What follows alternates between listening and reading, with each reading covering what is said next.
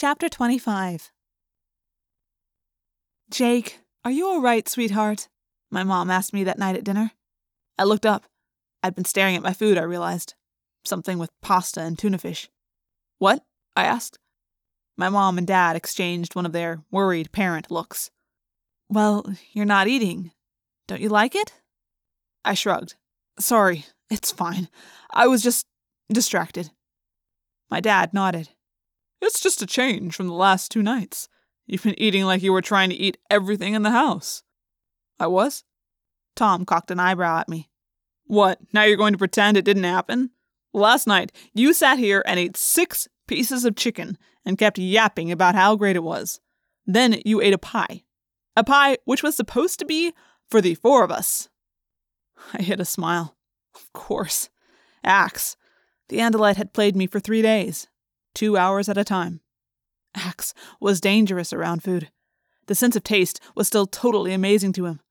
When he was in human morph, you didn't want to get between him and a bar of chocolate. Or pie, I guess. You were a total pig, Tom said. Chicken, corn, potatoes. Or, as you kept saying, potatoes, toes, tatoes. I thought you'd gone nuts. And were you suspicious, Yeerk? I thought, looking at my brother. A new Yeerk was in Tom's head. Another arrogant master of the galaxy. My brother was trapped in a small corner of his own mind, able to see and feel, but powerless to do a thing. I knew. I didn't sleep much that night. I did not want the dreams to come. I feared terrible nightmares of the Eye, the Eye that had stared at me from a different universe.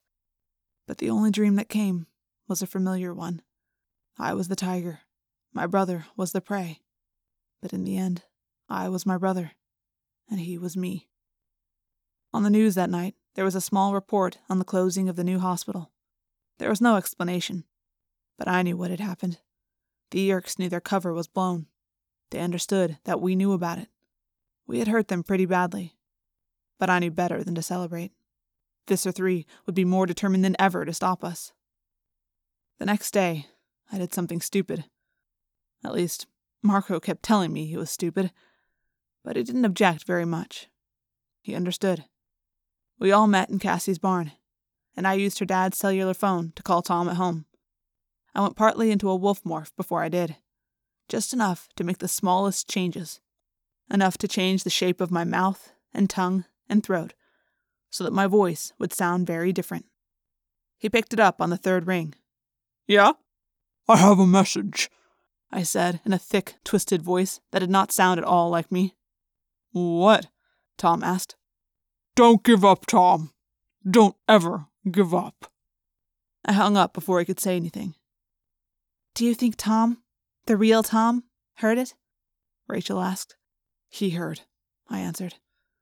I wondered if he would have the strength to hold on. But I knew the answer.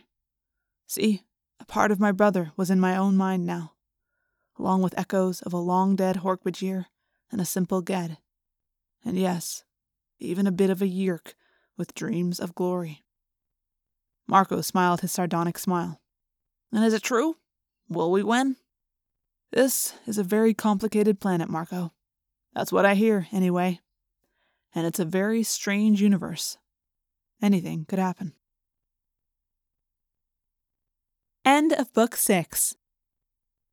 This has been The Capture, Part 6 of Animorphs Aloud. Read aloud by Rena Gale. Thanks for listening.